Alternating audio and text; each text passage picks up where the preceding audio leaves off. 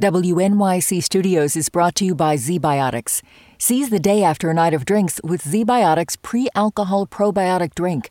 ZBiotics was invented by PhD scientists to break down the byproduct of alcohol, which is most responsible for making you feel crummy the next day. Drink ZBiotics before your first drink, drink responsibly, and you'll wake up refreshed and ready to take on the day. Try it for yourself at zbiotics.com slash WNYC and get 15% off your first order when you use WNYC at checkout. That's zbiotics.com slash WNYC and use the code WNYC at checkout for 15% off. Listener supported. WNYC Studios.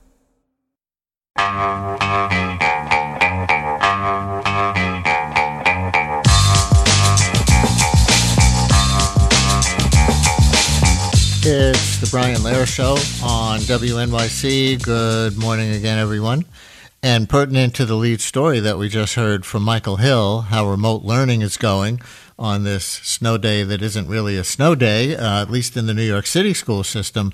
Later this hour, get ready for this if you're a parent or if you're a student. Later this hour, we're going to invite calls from parents whose kids are home today but not for an old fashioned snow day off from school, rather for this new indignity visited upon childhood uh, by the legacy of the pandemic, a remote learning day instead of a snow day, whether it's login problems or they're not really doing anything or whatever.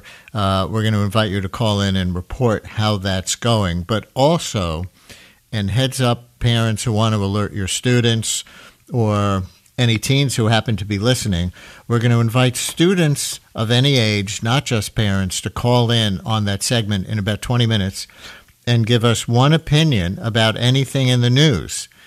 You have to be a student, high school or younger, for that one.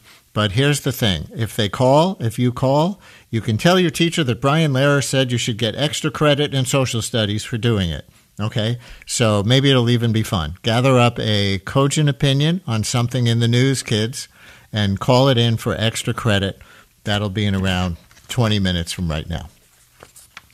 Meanwhile, ahead of Valentine's Day, which is tomorrow, by the way, in case anyone needed a reminder, and I think the price of roses just went up a little more just from me saying that, we now turn to the other relationships in our lives, our friends.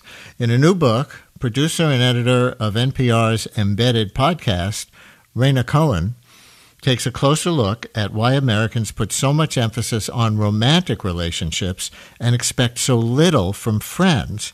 And she asks what would happen to both partnerships if those roles were equally important in our lives. She has a new book that shares stories of people who have made life partners of friends upending current expectations that spouses would always be our closest relationships. It's called The Other Significant Others Reimagining Life with Friendship at the Center. Rhaina, thanks so much for coming on. Welcome locally to WNYC. I know you've been on uh, via the network. Well, happy to be part of the uh, public radio family right now. And listeners, we're going to open the phones right away on the fundamental question here. Can anyone relate to this concept of prioritizing your friendships over your romantic relationships? Has anyone made big life decisions with a close friend or friend group, like moving to a different city together? Maybe you even bought a house together. Do we have any friends out there that co parent or are a caregiver uh, to the other, perhaps? How do you center that friendship in your life, especially if you also have a romantic partner? And what do you call that person? Um, a sibling, uh, your person, your chosen family, or any other title? Text or call us now with your ode to the friend at the center of your life. Help us report this story. 212 433 WNYC 212 433 9692. Rhaina, what, what made you want to write a book about this? I came to this for really personal reasons. Uh, I mean, I think you kind of have to get there for a friendship like this, which is pretty invisible. Like, you know, look, you don't even have the words to describe it. You have to ask people, what do you call this kind of friend? So, in my case, um, I just became extremely close to someone I met uh, where I live in DC, and we would see each other four or five times a week. We were each other's plus ones to parties. We hosted our own parties together. Um, and really the term best friend didn't feel like it cut it. And I wanted to understand why a relationship so significant didn't have a term for it, wasn't recognized.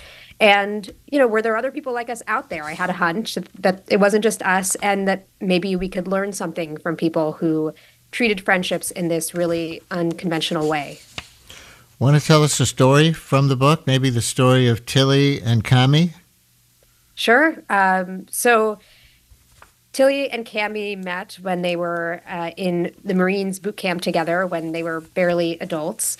And they, you know, just took to each other really quickly, which is kind of a common thing in, in these sorts of friendships. And over time, uh, they, you know, kept in touch even when they had deployments in different places. Um, they really reconnected and became uh, closer after Tilly came back from the Middle East. And Cami had a child of her own at that point. Um, and, and, you know, just sort of life keeps going on. Eventually, um, and Tilly live in the same place in Oklahoma. Um, they, you know, one of them changes schools to go to the other, and they can take classes together and share textbooks. Um, Tilly helps care for Cami's child and will be there at, you know, at preschool pickup, and the daycare workers are kind of like, "Who is this person?" Um, and they've, you know, supported each other at these different stages of life um, beyond, I think, what people you know would often think about for friends. And one you know striking part of the story is that at one point, Cami told somebody that she was dating that the friendship would come first. Uh, you know that a romantic partner wouldn't because she had had bad experiences with romantic partners, assuming that the friendship was secondary. Uh, so she really kind of flipped the script in in that moment on that date, um, and and in future dates with other men who who took to the idea a little bit better um, that the friendship could actually come first. And do you find um, that this happens uh, once somebody really does get involved with a romantic partner, or is this a kind of relationship primarily for people who are not married or in committed um, romantic relationships? I've seen people both who have a friendship as as the central relationship and and people who have a kind of co-equal setup where they have both a romantic partner and a platonic partner, if you will. Uh, and the reactions, you know, are, are, very different from different people. In some cases, the romantic partner won't have it and is uh, is jealous or tries to undermine the friendship, or the you know the friend who enter, enters the romantic relationship kind of divests from the friendship a little bit. But I would say just as often, or maybe more often, I've heard stories where a romantic partner is relieved or or or actively happy that not everything is going to be expected of the romantic relationship that they can each have their own lives and communities and that there's a sort of multiplier effect of having multiple close people in your life. Like, um, you know, one person who I interviewed named Art went through a professional crisis, and not only did his best friend take care of him through that, his best friend's girlfriend was also sending him, you know, DoorDash gift cards and checking in on him. Um, so people certainly do have both romantic relationships and friendships like these, and and often find that they enrich each other. And Helika in Brooklyn, you're on WNYC with Rhaina Cohen, author of The Other Significant Others Reimagining Life with Friendship at the Center. Hi, Angelica. Hi, Brian. Hi, Rhaina.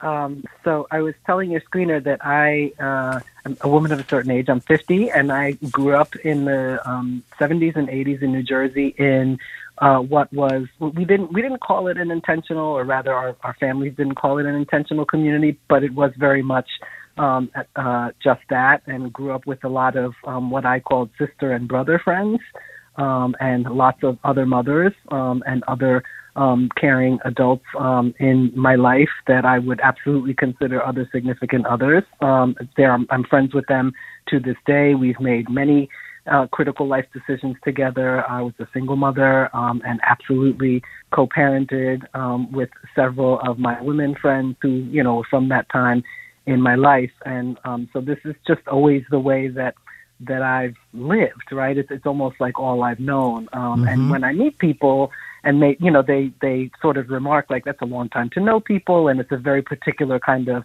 um, extended family. Um, and I agree with the multiplier effect um, when I've been in romantic um, relationships and, and my friends who are married and partnered and coupled, these folks I grew up with, um, it just it adds more to it, um, and I very much feel like they are um, family, um, you know, um, chosen or, or otherwise, in, in uh, and and serve a lot of those roles that you know a so-called significant other would would um, would play, um, and it's wonderful. What a great story, Angelica. Thank you very much. Rhaina, she's kind of your poster person, huh? Yeah, I mean, in I think actually what what she illustrates is that there are sort of different ways to have these setups where not everything is on one person. So, you know, I'm primarily in the book looking at people who have a, you know, maybe one person who is a friend who is kind of the anchor of their life, but you can also have a lot of different people. You can have, you know, as a parent, you can have a bunch of co-parents around. Um, you can, you you know, you can sort of spread spread things um, more broadly. And for me, it was useful to look at people who had this really extreme kind of friendship um, because it it really opens up the possibilities of like, well, if you can have a friend be that important in your life, then maybe you can you can sort of scramble how we arrange our lives in all other ways, uh, in other ways, and have you know multiple friends who you build a life around. David in Brooklyn has a story. David, you're on WNYC. Hi there. Hey, Brian. Good to talk to you. Um, so yeah, uh, across the hall from uh, where I live, my apartment building is um, my neighbor. She's a single mom. Um, her son now is 14. So uh, I've lived there for nine years. So I've really kind of watched this kid grow up. Um, and uh, me and her are really tight. Um, I see her son as kind of like a younger brother slash I don't know. I could be like a father figure. I try and uh, teach him and his part as much wisdom as I can upon him. Um, but he and his mom um, were really close. We've taken trips together. Um, and oh, I'll also add that yeah, I do have a girlfriend, um, and she doesn't mind. It all kind of it all kind of works together, which is great. David, thank you so much for the story. Um, so think about these two callers, Rhaina. I mean, the the first one, you know, talking about a multi-family co-parenting situation. Um, I'm reminded maybe even of the kibbutz model, you know, in mm-hmm. in the Israeli sense, and with David thinking about how he becomes like an older brother. I think he characterized it um, as if to this to this single mom, and I I wonder if to some degree both of those models are replacing what used to be more common, which is extended families uh, living together, multi generational households, a lot of cousins and their families living in the same neighborhood, that kind of thing. And that just doesn't exist anymore with, you know, what's been for generations now a sort of nuclear family oriented world. And so people put community back together in a different way, and this is one way. Absolutely. Uh, I, and I think there is kind of growing recognition that that the nuclear family, which is held up as an ideal, you know, a two parent family, is actually not even enough that we need more people around. And i you know i see a version of this in my own life. Like i uh, live with my husband and two of our friends and their two kids. And merely being a, a present adult around the kids can be so helpful to to my friends who are parents and then you know to the the kind of more traditional model that you're talking about like my brother and sister-in-law live in a house with um, my my father my sister-in-law's parents and their their young child and you know they were talking about how this uh, baby was running four adults ragged. Like you, you we really could use more forms of support in our lives and there you know there is this the option of an extended family but some people it just you know it doesn't work out for some reason, or maybe the people that they are closer to, instead of being their, you know, families of origin or their biological families. And it really, by opening up the the options to kind of look around and see who you could lean on more, it gives people more opportunities to get that kind of connection and support than you know what a nuclear family um, offers or the the kind of um, you know package deal of the extended family where you don't necessarily have a choice in terms of who's entering the picture. Jovan in Brooklyn, you're on WNYC. Hi, Jovan. Hi, good morning. Got a story for us? Yes, uh, a few years ago, I had a uh, situation happen with a very close friend of mine, and now that's my, I would say, my significant other. Uh, there's no romance, but uh, I am disabled, and I just had really good credit, and I intentionally put my best friend on my credit report uh, so that I could boost his credit um, because he's studying to be uh, a doctor and he should be graduating next May. And I knew he was drowning in student loan debt, and I made a conscious decision to be there for him because um, that's a person that I'm able to depend on. They've been able to, they've revolved a lot Mhm. of their time and their schedule around me.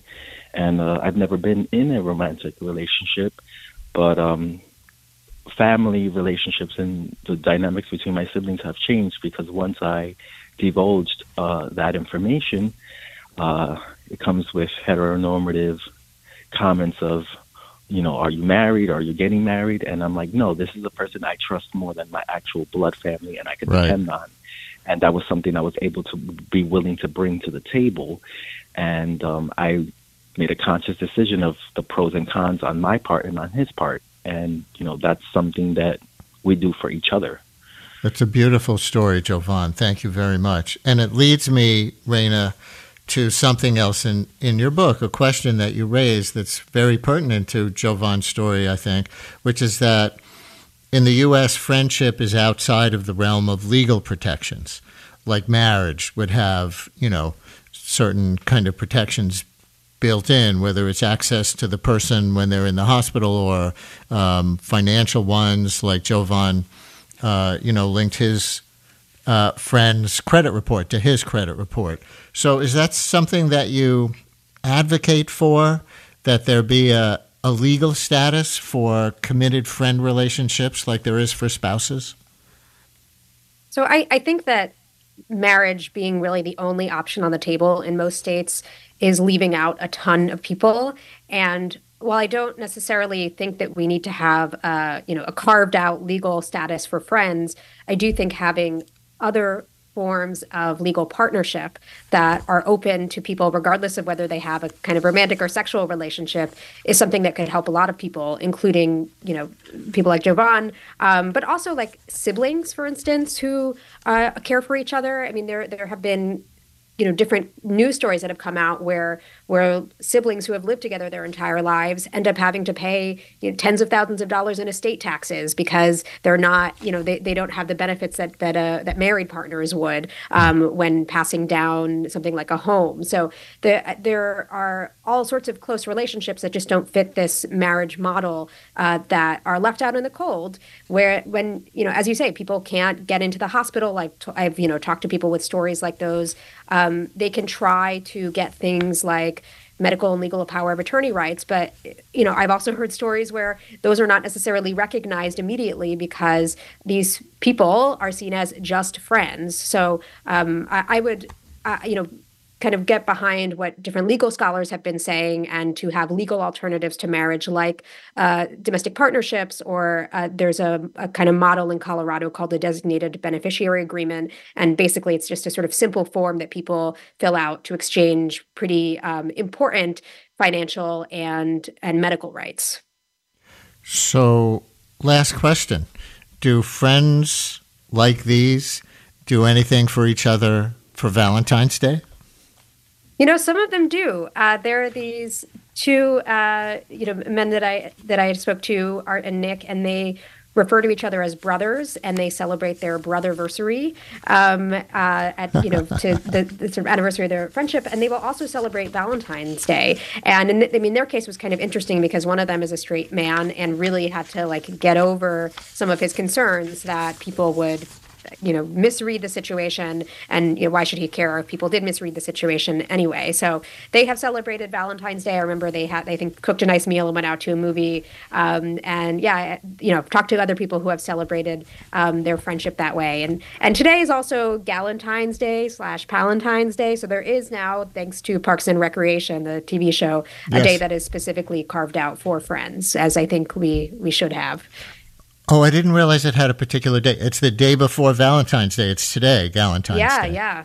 yeah. That it is it, officially February Well, thirteenth. that will almost do it with Rhaina Cohen, producer and editor of NPR's Embedded and the author now of The Other Significant Others Reimagining Life with Friendship at the Center. But I said almost because I see you brought a little bit of music to go out on. So do you want to set this up? Yes. Uh, so uh, I was talking to a couple of friends of mine who have written a bunch of songs for people's weddings, like personalized songs. And uh, they were up for the challenge of writing a song about friendship because we don't really have a lot of songs about platonic love, um, mostly sort of falling in romantic love and heartache. And uh, they wrote a song based on the book. And there are details that you will appreciate if you've read the book, but even I think apart from that, it really re- like feels to me like an anthem for friendship. Um, and the the band who made this, uh, they're called Rings of Maple, and this song is called "Dear Friend." So, Rhaina, thank you very much, and let's go out with a little bit of that song.